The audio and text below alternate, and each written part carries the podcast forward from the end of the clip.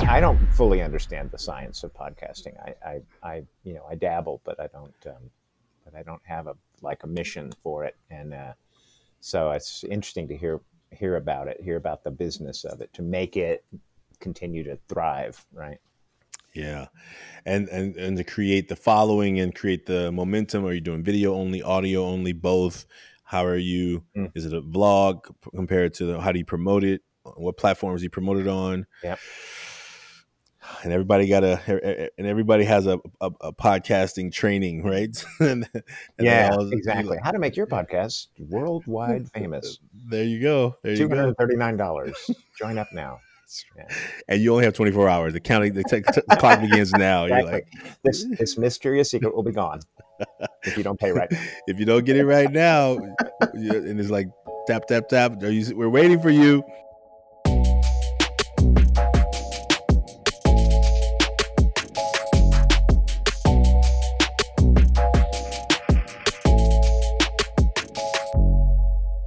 Welcome to the Taking Off the Mask podcast. My name is Ashanti Branch, and I'm really glad you joined us. Today's conversation is with Mark Greene. Uh, Mark Greene is a senior editor for the Good Men Project.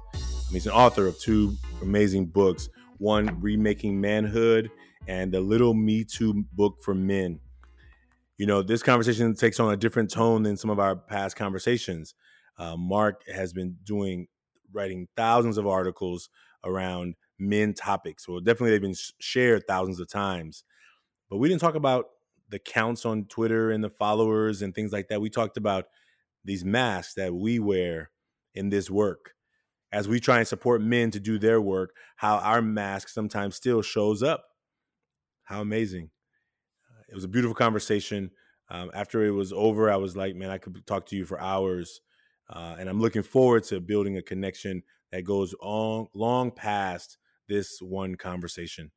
So I hope you enjoyed today's conversation. If you like what you hear, please share it with someone. Please uh, subscribe. Please give us a rating of a five so that others can find this podcast just like you did. Um, if you want to make a mask, you can go to 100kmasks.com. That's the number 100, 100k masks.com and make a mask and join this movement. Uh, connect us with educators, teachers who you know who are trying to support students in their schools, definitely around young men becoming more of their true, authentic selves. The goal in the Million Mask Movement is to help people around the world realize they are not alone. I hope you enjoyed this conversation. Thank you for joining us. We'll see you soon.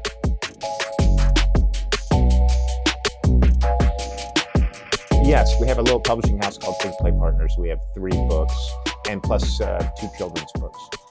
And uh, for us, that was a really comfortable way to go forward because it it gave us complete control over uh, distribution and and you know how often we could do whatever we needed to do to promote the book. So I give a I give a lot of copies of the book away. I mean, I'm really it's really about getting it into certain people's hands so they can uh, they can think through some of the stuff that we care about.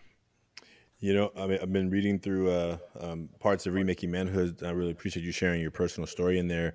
Um, you know, we have a we have a book club, and I was trying. Actually, John bought the book, the the Little Me Too book for men for the young men for the mm-hmm. Summer Leadership Academy, and um, the the summer went so fast. That's five weeks, six weeks we were with them. So uh, we have a book club that's starting now, and I think actually now that I when, when you sent me Remaking Manhood, I think that one actually feels like where I where it probably oh. it's more storytelling, and yes. I think that's the part I think for the young men is easier for them to grab onto, right? Because you know, there's a lot of people that say that's the book. There's other people that say in the in the corporate world, there's a lot of folks who really appreciate the Me Too book because yeah. it breaks things down and and and creates some self reflection about you know how we got to where we are. But um, but Jon Lovett, do you do you know him? He's a he's an MKP brother, and he's a big mover and shaker with the Better Man Conference. And I know that a, name. I see his yeah, emails. He's behind a lot of stuff. He's he's a big fan of remaking manhood. He's like, I, I, don't care about Me Too book. Give me the remaking manhood book. So I'm I have another one of those coming out too. Actually, another a new one. It's called the um, the Hammer and the Anvil, and hmm. it's about masculinity in the age of Trump. Okay. And so I'm going to try to get that out soon if I can. But I'm not going to mention Trump. But that's what it basically is. It's everything that came out after 2016 that I've written. So. Ooh wee. Well, I'm trying to. I'm, I'm, in the pro, I'm in the writing process, so I'm excited about that. So we'll we'll Good. um we'll talk about it. So welcome. Let me just uh I'm gonna just clap us off. So we got a a marker and um welcome uh to the Taking Off the Mask podcast. I'm glad to have you on the show with us today. It's great to be here. Thank you for having me, Ashanti. Thank you. You know, one of the things that we do with our guests is uh, we, for our audience who may not know you, Mark Greene, will you just tell us a little bit about yourself? You know, what take a minute or so and tell us, you know, what have you been up to? What are you doing? Like, what is what is your work to the world? And um, and then we'll jump in. Okay.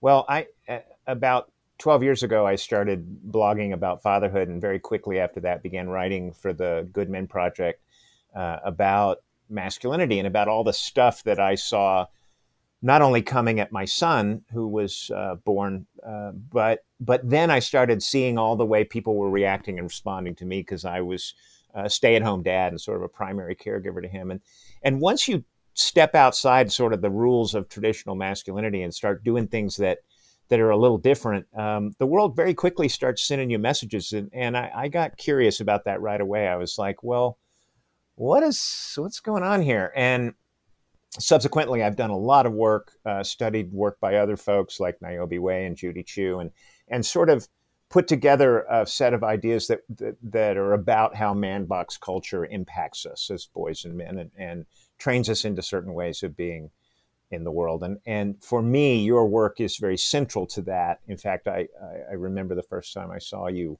uh, talking about the mask process in, uh, in in, the documentary, uh, and and I immediately uh, felt a strong kinship to that way of thinking that we're that we're hiding. All of us, many of us, were hiding a very different internal dialogue from the one we present. So that's what my work's been about for years, and I, I, I continue to do that work both for corporate clients who want to sort of help the men in their organizations think a little differently, but I also care very much about men's work and uh, and I like to sit in men's circles and share my stories and, and hear theirs.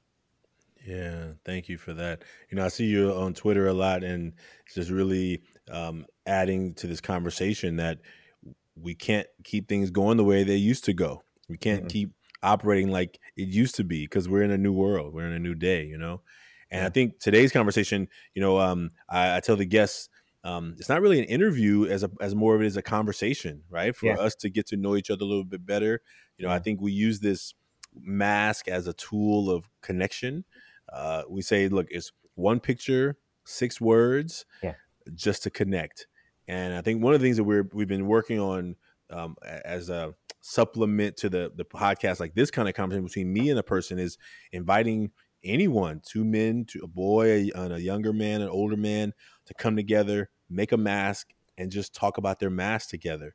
Hmm. I think that what we realize is there's so much going on outside of what we can see. Like our eyes see certain things. Our eyes tell us, "Oh, this is what that person is about." Like, and our, sometimes our eyes are fooling us because of our old messaging or our old patterns. And so uh, that's what these conversations have been about. And I think you know we, I believe that the more that we can begin recognizing that there's more going on than what we can see. I think the deeper our connection can be with each other. And I think we need that so much more in our world today than ever before. Um, you know what's interesting to me too is, you know, people have this story about boys and men that we, we don't want we don't want to talk. Um, I think that's a reflection of a world that tells us not to. But how quickly, uh, you know, something like this will begin a real conversation tells me that men are, are actually do want to have these conversations, boys and men both. So.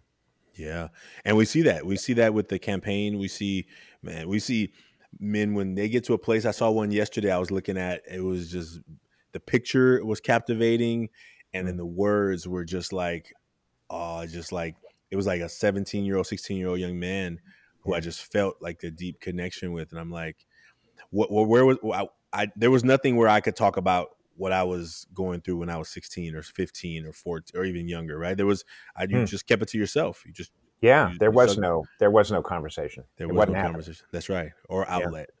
So I, I think that that is an opportunity for us, and the work that you're doing with with with words, like with writing. Like I, am in awe because I, I want to write. I, have a book that I'm trying to write, but I'm afraid of writing. So the, yeah. I mean, I guess I'm, we're gonna jump into that in a minute. But like, so when I when I, when I see your work, you know, the Remaking Manhood and the Little Me Too book for men, like, man, I'm like, and I see you on Twitter, I'm like, how does he have time? He writes so like you you're a writer, like you like I'm like, oh, okay, we're, we're gonna get to the writing. So so thank you for the work because it it, it inspires um it inspires me, and I, as often as I can, I try and share it with people who I know, um, so they can hopefully be inspired to do something, not just to think about it, not just to hear it, mm-hmm. not just to have a conversation about it, but to like do something that's going to make a, a, shift in their communities. You know? Yeah, absolutely. I have to say that um, the more I uh, do work in this in this larger group of people who are who care about masculinity and care about boys and men's connection in the world, the more I, I meet people who have such a, a rich quality about them of connection, just it, you just feel it, right? You just feel this moment of this is another one of my brothers. This is another one of the men in the world who's here to um, to create this healthier version of, of being uh, a human being, whether you're a man or a woman or non-gender binary, whatever you are we we're I mean, this is what we're here for, right? Connection. This is it. And the fact that we've been fooled into thinking that some sort of dominant, masculine, hard, you know, hidden version of being a man is going to give us the successful life we seek. We've been fooled into believing that stuff by a culture that sort of sort of beats it into us. Um, but ultimately, the men I run into in men's work and and uh, elsewhere, um, a lot of us are waking up. I woke up very late in my life, very late in my life, to to these ideas. And my son's birth sort of was the thing that began that process for me. But but I, I didn't do my mankind project weekend, which is a which is a it's men's work that I did. It you know there are a lot of different organizations, Human and Evryman and MKP mm-hmm. and and um, just and smaller organizations and and for any man out there who's beginning to get this sort of sense that something's just missing and they may have success financially they may have a big family they may have a good marriage they may have all this stuff and still have this feeling that something fundamental is missing for them then i recommend men's work as a way to connect with other men but but when i didn't get there till i was 56 so i spent half a century sort of caught in this tangle of lack of self-esteem and, and fear of being called out by the other men in man box culture and all the struggles of being a human being that were rooted in disconnection. So I feel really lucky now to be meeting every time I meet a man like you or, or other men in this work. I I just feel a, a, sense of warmth and connection that that I've been missing for a long, long time. You know, when you when you talked about that part of like waiting till you were 56 to do your mankind project, I think I was I mean, I did it. I don't know how old I was. I was definitely in my 30s. Mm. Um, it was kind of like this idea that where has this been?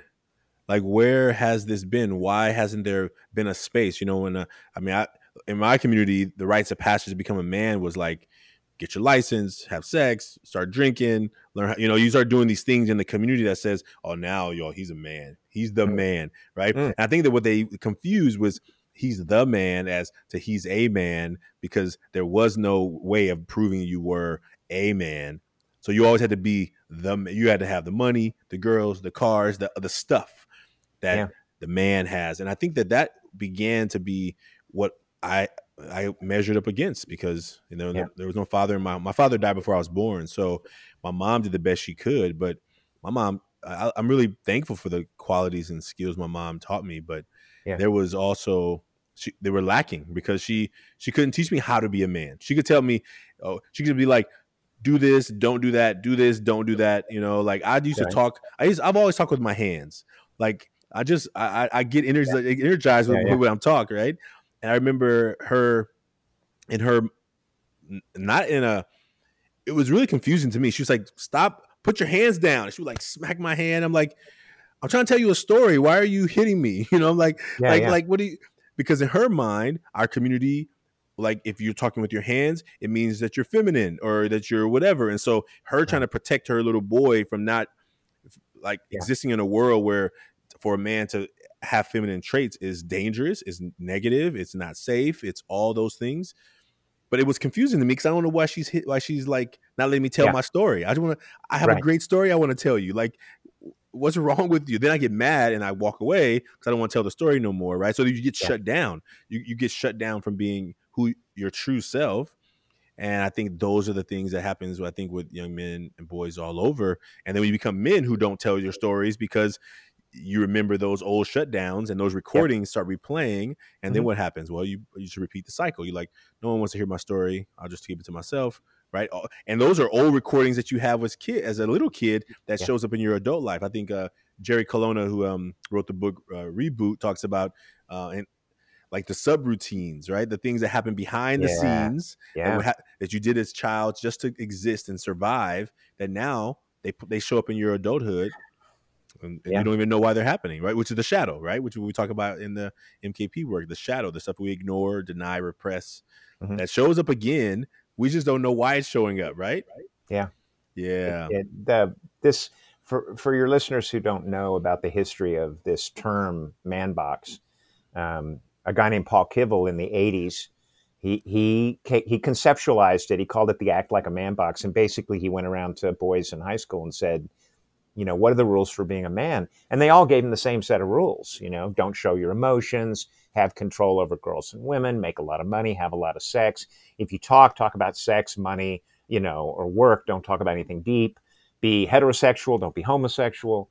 And if you look at the, if this is the culture of masculinity we grew up in, this is a culture of what we do, not who we are.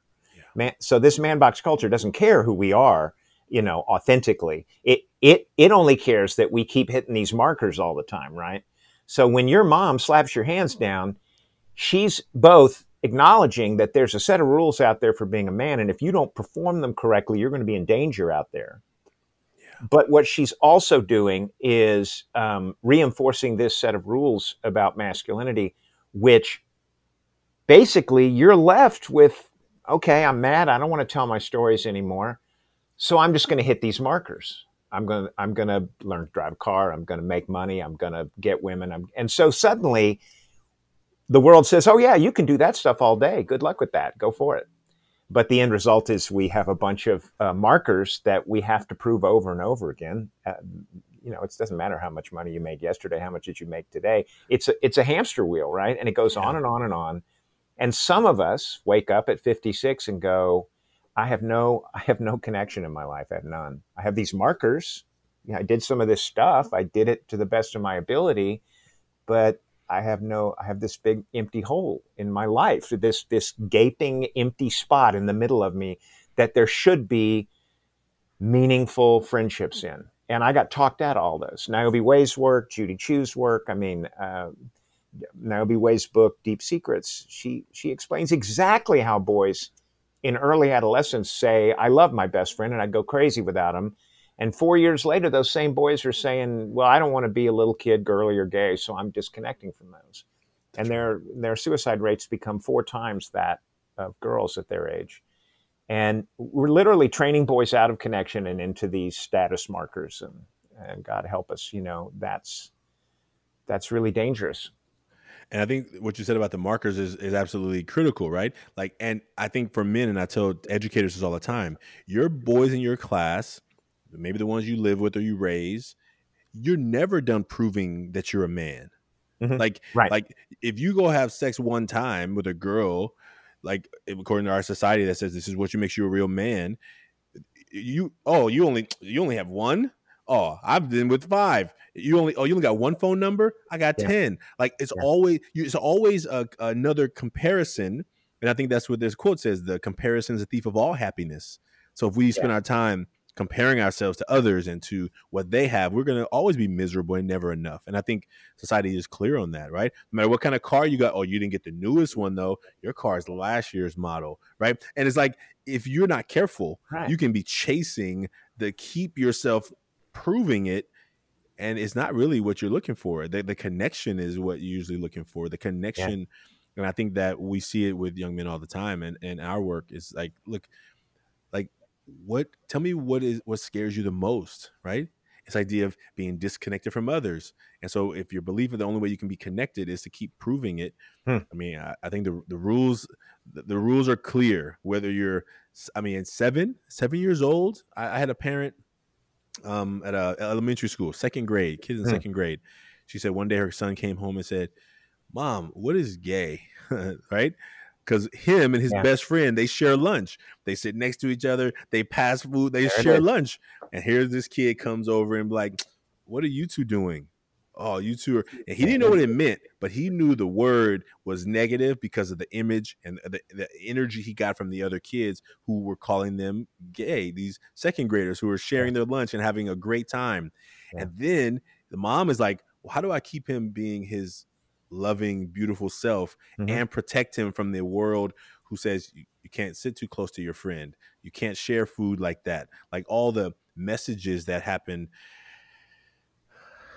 well, and the other thing, if you notice, these rules, when someone says, "Oh, I, I've had sex five times, you've had it once," that's how you operate a hierarchical, a hierarchy, a domination-based hierarchical, where every boy and man is slotted in at a certain level, and then you compare notes.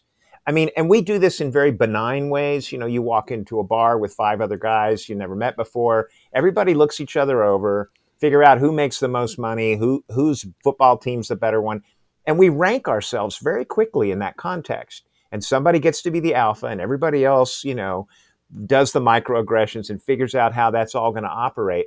We are we have been trained into the idea that the hierarchy is all that matters. And the dark side of that, the dangerous side of that, is that ultimately uh, that's a domination based structure. And sooner or later, push comes to shove, and we're in we're expected to dominate everybody below us on that hierarchy while we accept it from everybody above us. And if we fail to dominate the people below us we lose status and move down and that adds to the number of the people that are going to dominate us. So boys are left with this decision right? We cut them off from connection. We we literally two boys are having this important friendship and what niobe wade just these young boys in early adolescence say without this relationship i would go crazy our culture is constantly telling them, "What are you, little kid, girly, or gay? Quit. Don't you know?" And these boys then, like one boy in late adolescence, describes his best friend. He says, "Yeah, my best friend still lives around the corner, but I don't, I don't talk to him that much anymore. That friendship's kind of on a crossfade." He says. Yeah. And they're disconnecting from these relationships, and their suicide rates are increasing dramatically. And then they enter into an adulthood where uh, pretty much every single measure of manhood is isolating because they have to compete with every other man and they're worried about being policed by every other man. Am I doing it right? Am I doing it enough? So we end up carrying all this anxiety about whether we're doing it well enough. And ultimately, we end up not trusting each other. Not only do we not have friendships, we literally don't trust each other. Mm-hmm. My work on the carpet at the, at the MKP weekend, I stood on the carpet when it was my turn and I said, because of everything that's happened in my life, starting with my brutal brother when I was a kid and coming right on up through. I, I don't, I don't like men. I don't trust men. I hate men. And then I said, and I'm, I'm sick to death of being alone. I'm sick of it. And those men said, well, you want to trust us? I said, I might as well try. I mean, I might as well. Yeah. And from that point forward, I've begun to form friendships that really fill that that gap. You know, it's not enough to be married. It's not enough to have a family and kids. It's not enough to have these surface level relationships at the gym or at work. We men need these circles of, of really meaningful friendships that resource us when we're in a crisis, when we're having a health issue. And sooner or later, all that stuff in the man box, we're going to age out of being able to compete. and that oh. gets ugly fast, you know? Oh, man. I, I, I had a, a, a, someone invite me to be on this podcast called the Midlife Crisis or something, and I was like, midlife? I ain't in midlife. What are you talking about? I'm young. And then I realized, oh wait a minute, wait a minute. People in my family, my we don't live to 95 years old. Like, what am I talking about? I am. And I was like, oh man. And it really began to like when I first got invited, I was like, who? How dare you invite me to midlife stuff, right? Like, because I keep telling myself I'm super young, and then you're like, oh, wait a minute, I, I'm I'm 40, I'm 45. Like that's wait a minute, that's that's a real thing. And I had never I never even thought about it before. I had never even thought about. It. I remember when I turned uh-huh. 30, I had a, a, moment of like, don't buy me no cake. I'm not having no party. Like my mom wanted to throw yeah, a party yeah. at 30. I'm like, no, no, no, we're not doing that. Are you crazy? Yes. But but I think that now that I'm, i have accepted it, that I'm at least 30 right now, that is like, okay, that's that's real. Like that. Where, where do you go to talk about that stuff if you don't have a safe place of men to say, man, I'm starting to feel certain things. I'm, I'm starting to wonder about my health. Like my health is starting to feel like it's it's, yeah. it's fragile, right? I'm yep. I'm going from being fearless, right? When you talk about the mm-hmm. five year old, like fearless, jumping off of tables, like I. Hmm, that table looks like I can jump off of it, and you're just jumping off of everything. And yeah. now I don't even want to step down, you know, three steps at a time, you know, without yeah. Feeling like I'm not to twist my ankle and then be on, you know, all the the new part of growing up. And I think that because the rites of passage has been so, I think, indestructed, um, deconstructed, we don't we don't have a place where say now you're accepted into the realm of men. And then you're going to go into this second phase of being a, a young elder, and then you're going to go into elderhood. We don't. I don't right. even. I, I know we didn't talk about it in my family about it. So some communities may not ever talk about this journey of your yeah. your life and the legacy you leave behind. And so well, we've all seen it. How many men um, my age are are killing themselves to prove they can still outdrink everybody and out out uh, perform everybody in every one of these these sort of measures, and it's tragic to watch. I mean, it's just tragic, right? It, to watch men because man box culture uh, essentially says you have no value if you don't keep hitting these markers. But I, I also am often in conversations with people who may like uh, you know jenna arnold and i were talking a while back and she said oh yeah I, I know a few people who are pretty well off. And she said what's interesting is i'll, I'll meet people um, who may have been at the top i mean of major organizations like they were the person who are like now in their 80s and they they are no longer able to do that work and they just kind of wander around, you know. They don't have all the status and power and influence because as men in man box culture, we don't have to be brutal and cruel. We can just be extremely successful, and that can continue to feed our validation. For the few men who make it to the very top, they probably last in those roles until they're in their early 70s.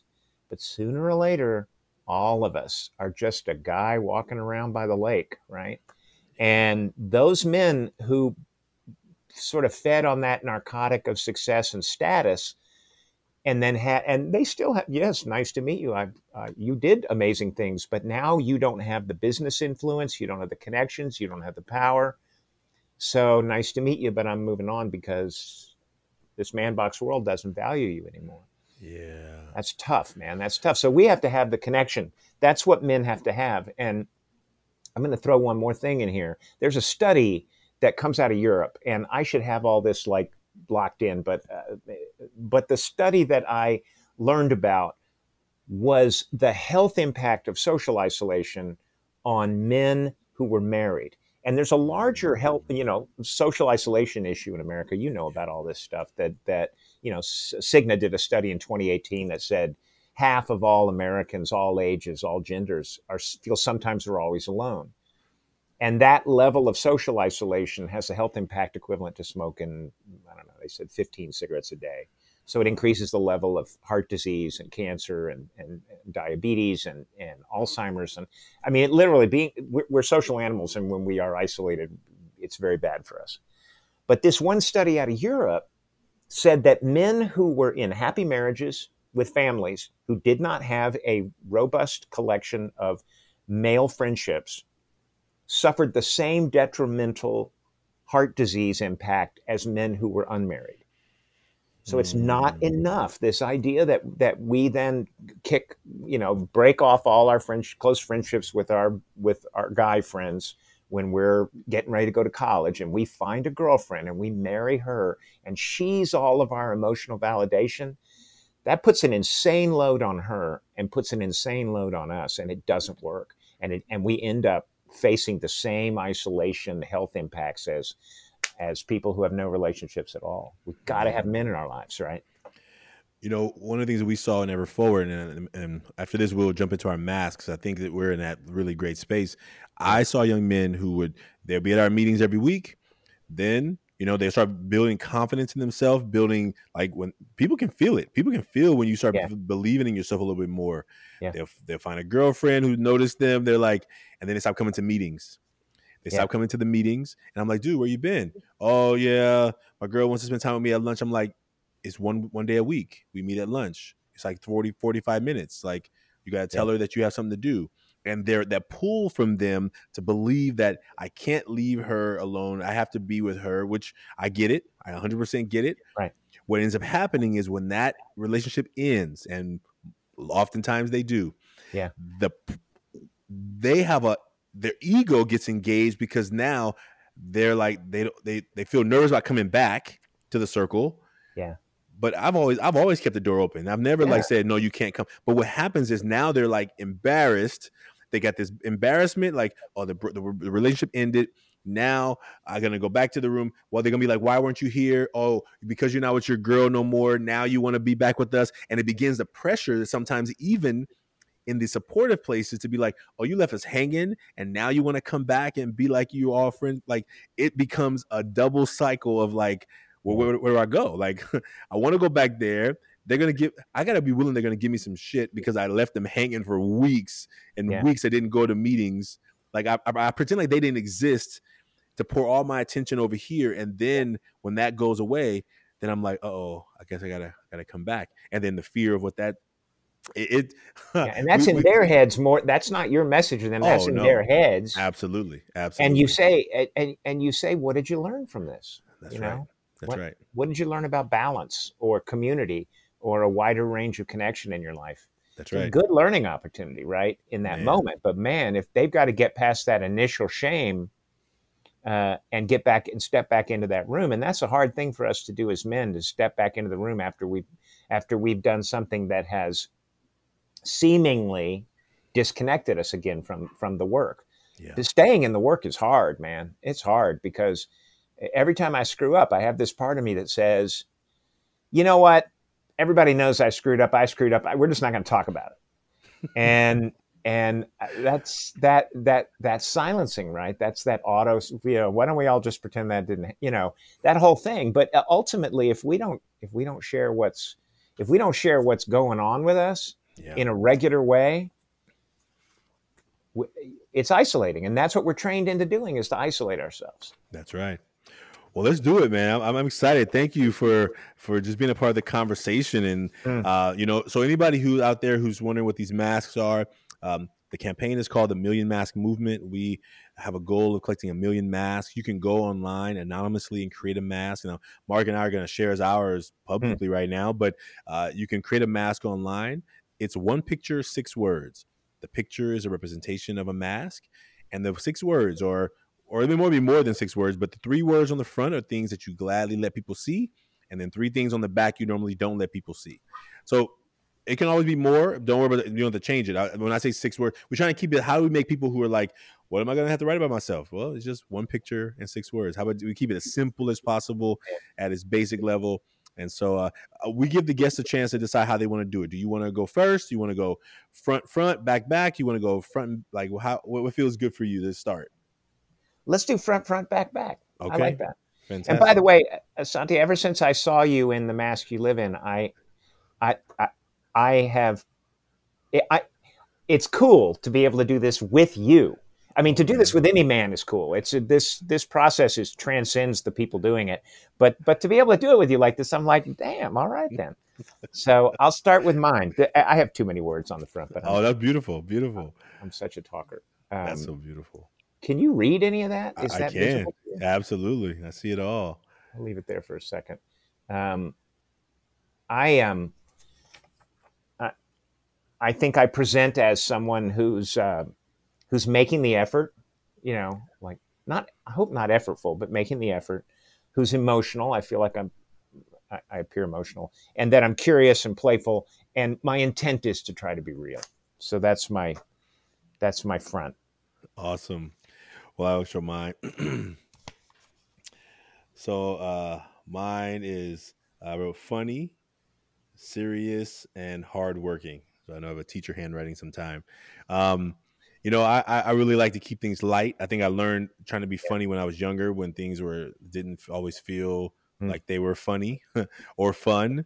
I tried to like lighten up the situation. I always wanted, you know, I wasn't a class clown because I knew I was I had a vision of like what I was supposed to do when I got to high school, but mm-hmm. I was mm-hmm. very serious. Like I was very serious, like intense. Like I'm stay quiet for a while, but when it's my turn, when it's my turn, like I'm I'm coming with it, you know.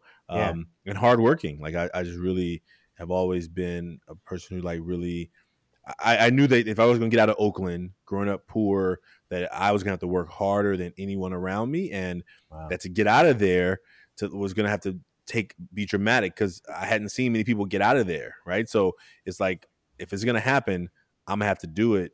And you know, my mom, you know, I didn't know until I was like 15 that my mom had went to college we we just didn't talk about it. Like you know, I mm. was the oldest. I was responsible for a lot of things at home.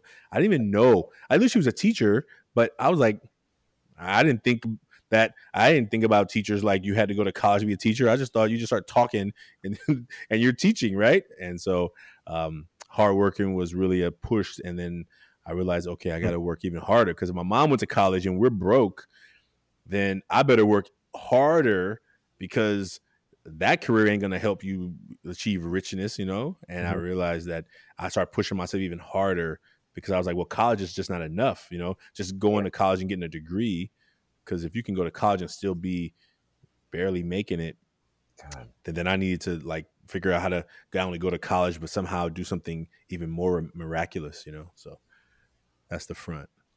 That's you. That's you carrying the extra weight of a of, of a of a society that's that's just brutal uh, if you're not white and male, you know.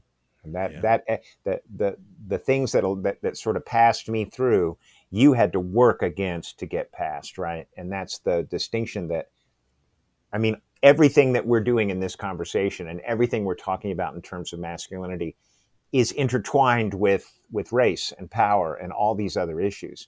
And men who seek to do men's work can't do can't make it just about connection. It's also got to be about uh, justice and, and what is fair and right for women and and uh, for the people who don't look like us and and all of that. And I uh, uh I've been in the masculinity conversation for a while, and Paul Kivel said to me, "Hey, you know, you're doing great work, Mark, but you're not talking about race." And and I was like, "Oh yeah, well."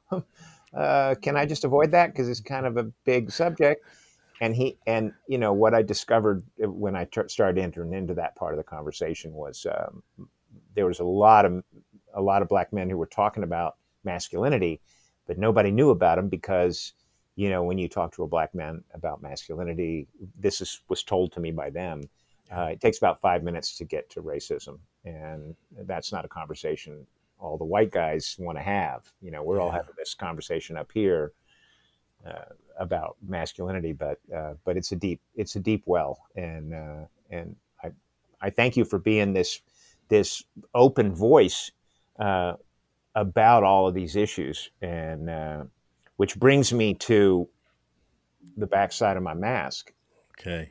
Um, you know, we get to perform, uh, especially me, speaking and talking about masculinity a lot of the time. I I get to perform this. Um, this guy who's sort of got it together a little bit, sort of done a little bit of the, the work, whatever. Um, the back of my mask um, has all that on it. And thank you. Uh, the word that really stands out for me is grief. Yeah. And the grief that I carry every day is that like I told you earlier, it took me till I was 56 to start.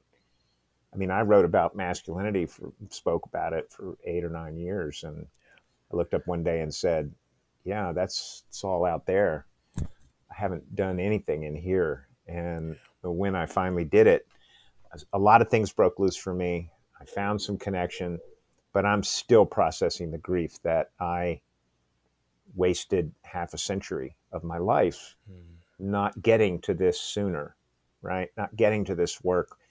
I meet I meet men who are doing the work in their 20s and I'm thinking, "My god, wow. How did they get there that fast? How did they get there?" Right? Yeah. And uh, so the grief I carry, I have to live with, and and it's not easy. And I'm and I'm working to move past it because I don't want it to define the last twenty or thirty years of my life. But um, but it's a heavy lift. Mm. Thank you for that. Um, well, man, I'm gonna, I'm, gonna, I'm gonna talk about part of that. So here's mine. I'll translate. It says hmm. fear of failure, sadness, and childhood trauma. Um, when you talk about grief, I think grief really deeply is connected to when I talk about fear and sadness. Like, you know, my father died before I was born, and I and I say in audiences when I speak, I'm like, I wish I could turn it off. That when I saw a man with his son, that I don't feel it. Like, I wish I could be like, mm. eh, that's so cute, and be like disconnected from it.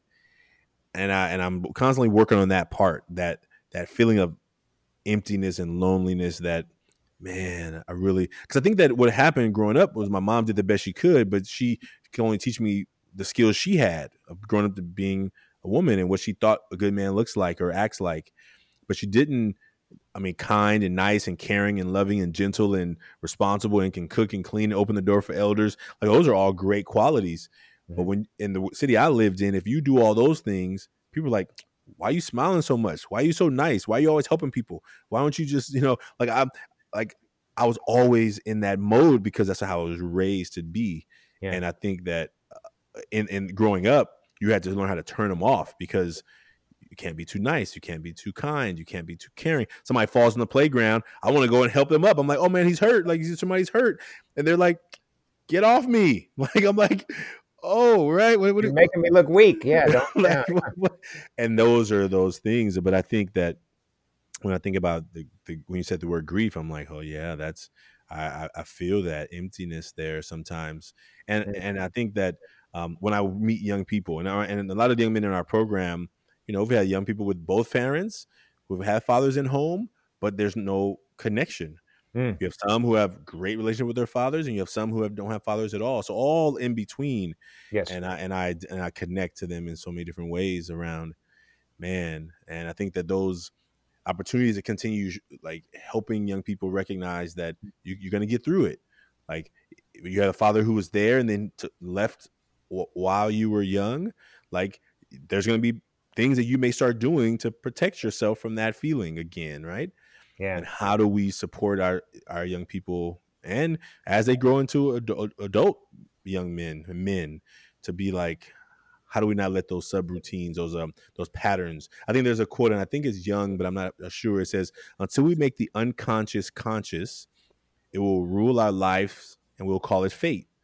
Right? Because mm. if I'm mm. acting in a certain way to keep my feelings protected, so I don't let people get close, then I'm protecting myself based on some old stories that I tell myself. Yeah. Or the stories that happened that I needed to protect myself then. So now, as an adult, I still play those same routines. Don't anybody get too close because they may leave, they may hurt you, and mm. therefore, and all the relationships are very surface level.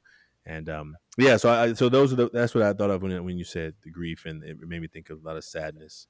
We we live the stories we tell, mm. and we can change our story. We can make a new story. That's right. But it goes against everything we've been taught. We've, we're taught that we're these static, consistent entities, right? That we're men and men, we know what a man is, and our job is to prove that we are a man. And that's a static, defined thing. But human beings are actually constantly emerging, right? We, we emerge in relationship to others. So this relational process, this back and forth of talking, as I'm shaping you, you're shaping me. That's the that's the true and fundamental nature of how we are emergent. When we teach boys to hide their emotions, when we teach boys to not connect, emotions emerge in the back and forth of relating. They my emotions aren't born fully in me. They're born when you speak to me and I speak back. And depending on what we say, that conversation can can turn me angry or upset, or it can make me feel warm and connected. So emotions emerge between us. And we tell boys, don't show your emotions. What we're essentially doing is cutting them off from learning how to form relationships. We're isolating them. And that's what man box culture is sort of designed to do. Because once we cut them off from connection, then we say, hey, if you want to be validated, it's not going to happen in relationships. That yeah. we've ended that for you. But you can be validated by proving you can dominate others. And so then we get slotted into that hierarchical thing and we spend the rest of our time trying to prove we can make more money or do whatever. And the game goes on for a couple generations because we're like, oh, well, now I'm validated because I got married, or now I'm validated because I got a house, or now I'm validated because I make more money than Bob down the hall.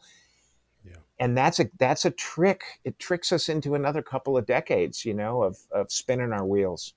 But when you come back to human connection, um, when you whenever you get to that and, people who get to their men's work when they're 20 yeah. are looking at a vastly different life than the one that I had. I have I'm on my third marriage. I had two marriages fail because everything I was asking of my partner was coming out of that empty space in me where I that I could not fill and that they could not fill. So we got to be we got to be thoughtful about you know what it is that that our lives are going to look like as men and how much we're going to buy into these ideas that we're we're here to compete with each other, right? It's crazy. And imagine like even today with all the conversations and the rhetoric happening around our world, right? If if I constantly feed myself a belief that this is how, this is what I believe and I don't need to hear any other voices what I don't believe, then it creates in us a space of like I'm gonna just bring people around me that are gonna say what I want to hear and mm-hmm. act like I want them to act, and therefore we begin to be we our minds get weakened in being able to navigate dissonance. Yeah. So so therefore, if now I don't ever have to hear right, I mean now, I mean I think it, it, I've heard in the old days there was only like these four channels, right? There was like channel two, channel four, channel five, and channel seven, right? And those were you got your news. Yeah, now yeah. I can pull up my phone. I got a 20 year old telling me about the news in their form, and it sounds like what I may want to hear. And therefore, I just keep listening to that. I keep listening to the people who say what I wanted them to hear. And therefore, now all the all the noise is like when somebody says something that doesn't match what I want to hear, I'm like, I either dismiss them or I just tell them they're wrong because ultimately I have not gotten practice in recognizing that there are different ways of being and thinking and and showing up, you know. And I think those are the ha- wow. having having a lack of that really creates a lot of challenge. Wow, I you know we talk um, sometimes about this idea that um, once you set yourself in stone, once you decide what you are, mm. then the world keeps giving you. I mean, your your experience of life, what the people around you are telling you, will constantly challenge that idea because it's simply not right. We we evolve and change over time, right? Yeah. And the longer we try to stay on that one definition of self, the more the world moves past us.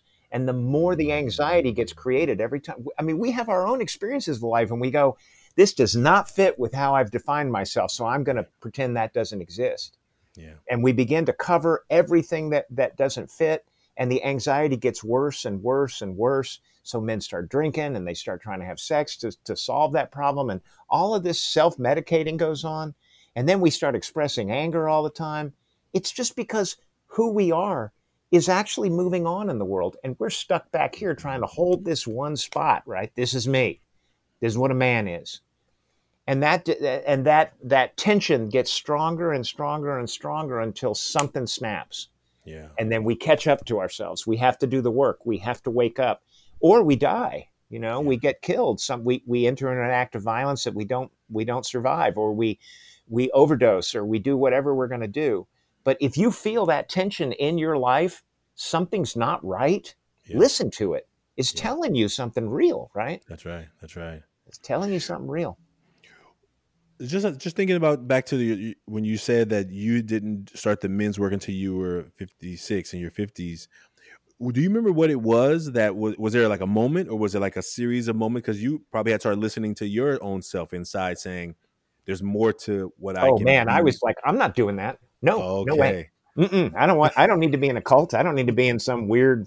You know, uh, Boysen Hodgson is was my problem. He kept coming back because I was writing into masculinity. So he and I had had some conversations about the work, and he would just show up occasionally and go, "Yeah, you really ought to do the weekend." And I was like, "Yeah, right. I ain't doing that." you know, and and I really was absolutely refusing to do it. And then one day I said to myself, "What are you so afraid of?" What, uh, and, and afraid is such a useless word. What is it in your gut that is telling you no? I don't want. I used to call it going down to the basement. Right? Yeah. There was some. There was a five year old down there, and he was pissed, and he was down there, and I knew he was down there, and I knew someday I had to go down there and and talk to him because there was so much anger down there, Shanti. I and so I would walk down those stairs, you know, and I'd hear the chains start rattling down there behind that cellar door, and I'd hear this fucking growling, and I'd say, "Okay, maybe next week I'll do that," and I go back up the stairs, right? For, for decades, I did that, Yeah. Oh man. and finally, Mm. Boysen was like, "You know, you really ought to," do, and I was like, "Whoa!" So I did the work. So I did this thing, and and and absolutely right up to the moment where I stepped in the door there, and I heard a man say, "Men are waiting." At that moment, I just let myself go. I said, "I'm here, and I'm all in." You know, I'm not going to be like skeptical about any of this. But to get myself there, it took an act of of willingness to, to deal with that that voice in the basement, that thing down there, and that thing, uh, that thing, and I, uh, we we shook hands, and Mm. we have come to some kind of an understanding now. And I I embrace that angry child, and I say to him, "You were little, Yeah. you didn't have the power to fight those people off, and you cannot continue to hold yourself responsible. It's okay. I love you. Come on back in." You couldn't have stopped it even if you'd wanted to. Ooh. It's not your fault. Because we as men, when we get traumatized and messed with, the hardest person to forgive isn't the person who did the violence to us. We can't forgive ourselves because we let it happen. And we were tiny little children, and we still can't forgive ourselves for letting it happen. And that's the work for me. that was the work for me. You know? Thank Pardon you. me. No, thank you. You know, um, when you talk, you know, why I can't write the book. It's because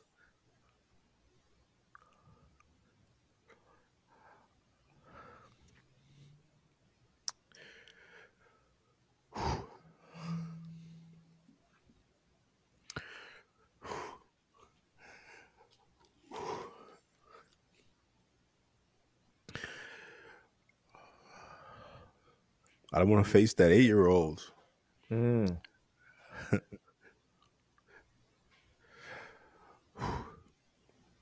I've been slowly having conversations with him. Like, it's not your fault. Mm.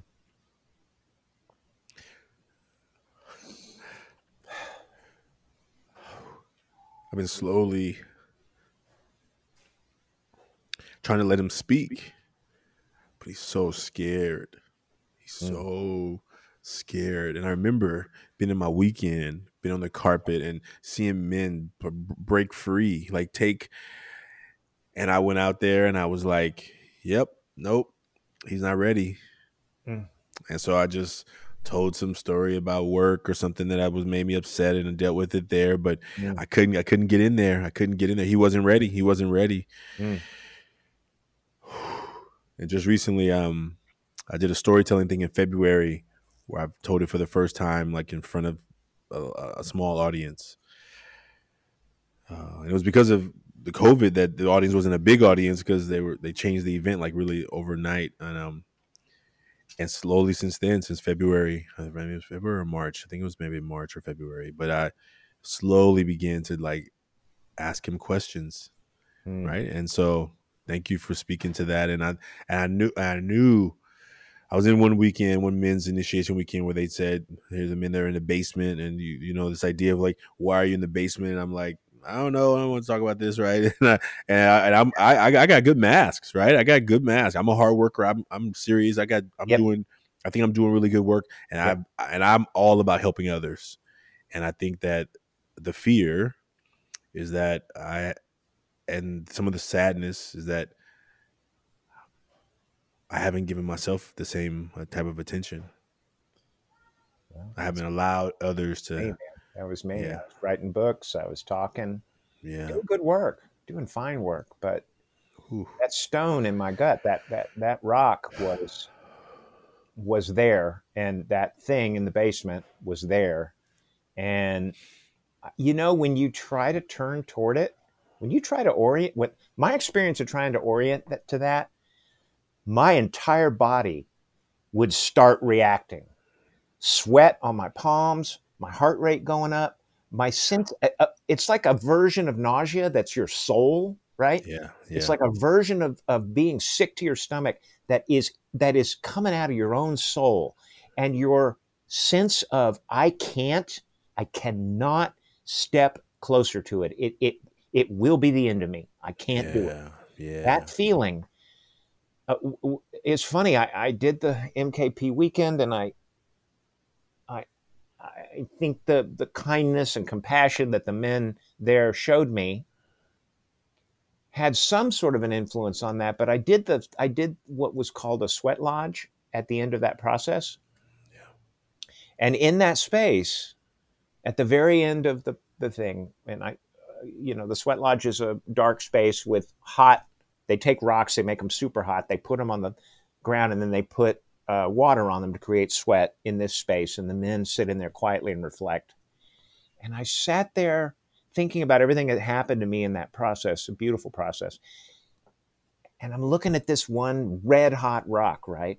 And they throw a little bit of water on it and it cracks. It just goes pink and falls into two pieces. And I thought, well, there it is. It's still there, but now I got two pieces. And the smaller pieces I think I can work with, right? I think I can deal with this stone in and uh, which was the other symbol besides this creature in the basement, this stone. And that's men's work, man. You take one, just one, break it just once, just one Yeah. time to begin Yeah. and then and then rely on the love of the men around you to to help you keep going but Yeah, yeah. Ooh wee. Wow. Oh man. Thank you. Uh, is there anything else on that you feel like I, I man, I, I want to just thank you for for opening that up, opening that up. That um, yeah, I, Huh. yeah. well there you was, go was- the mask is such a powerful I, I think that what we've seen in this work is that Mm. um, some some people who uh, overthink the, when i tell them what we're going to do with students and how we're going to b- build this connection Mhm. i think they think it's too simple they're Mhm. like what, what, is- what is six what is six words going to do what is yeah I was like, well, how, how about we start with you? How about you make a mask? and then you realize how when these adults who have had all this education and knowledge yeah begin to try and think about, they're like, oh, okay, well, and then you just rec- you help them recognize how deeply we have been trained Mm. to not ever talk about it. So therefore, when we get asked about it, we could feel like I'm prying. Like, why are you prying? I'll do it later. I'll, I'll, I'll do it later. I'll do it later. Right? You see the you see principals. They're like, oh, I'll, I'll do it later. They, they put the card to the side. If they read what they have to do, they're like, oh, I'll do I'll do it. I'll do it in the evening, right? And they may, and they may.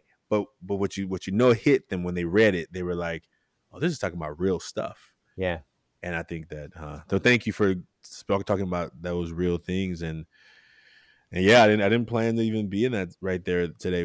I mean, I, I'm always I'm always letting it go. It's not an interview. That's why it's good. It's not an interview. It's just it goes wherever it's supposed to go. And I, I the process that with you and with this um, inspires that human side of me to to go ahead and say what's on my mind and uh, and uh, these moments are what make being uh, a man in this world livable for me in a rich way a really valuable way. So thank you for Yeah. making that available to us today. I mean that's you know it it's relational. It's two people. We co-created that. That's how human beings do what we do. Yeah. Well, So thank, thank you for thank you for taking off the mask with us today.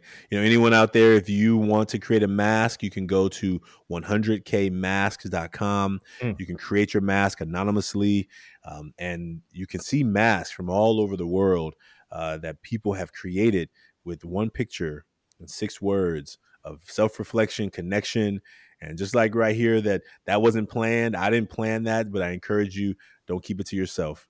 Uh, thank you for being here, Mark, and uh, we, we were so glad to have you. We look forward to staying in connection again. Absolutely. look look forward to the new book, and uh, I look forward to staying um, connected to you in this work.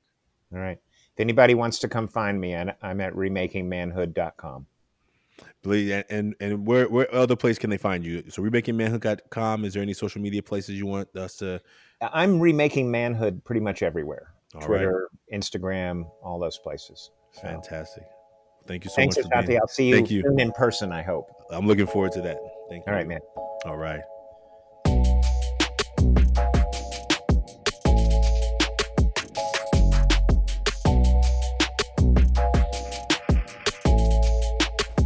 If what you heard today you enjoyed, if you've listened to this and you found something inspiring, please like and subscribe to this podcast. That's the best way for someone to uh, find this podcast, maybe like you did. Um, please tell someone about it. If you know, listen to some of our previous episodes, and if one of them rings out to you, please share it with somebody you know. Um, we also invite people to join us in a face to face where they come together with another person to make a mask and talk about that mask together. There's short conversations about 20, 30 minutes. So if that's something that's interesting to you, please uh, send us a message, send us a, in the comments below, let us know that you're interested in that. And we look forward to you joining the movement of the Million Mask Movement. And check out our new shirt. I don't know if you, how you can if you can see it, but this is our new shirt, the Million Mask Movement. And so uh, we'll have these soon available. Uh, but we look forward to you being a part of a movement and supporting our work. Uh, please consider supporting the work that we do in Ever Forward and in the work uh, that we do in the Million Mask Movement to let people around the world realize that they're not alone. Thank you.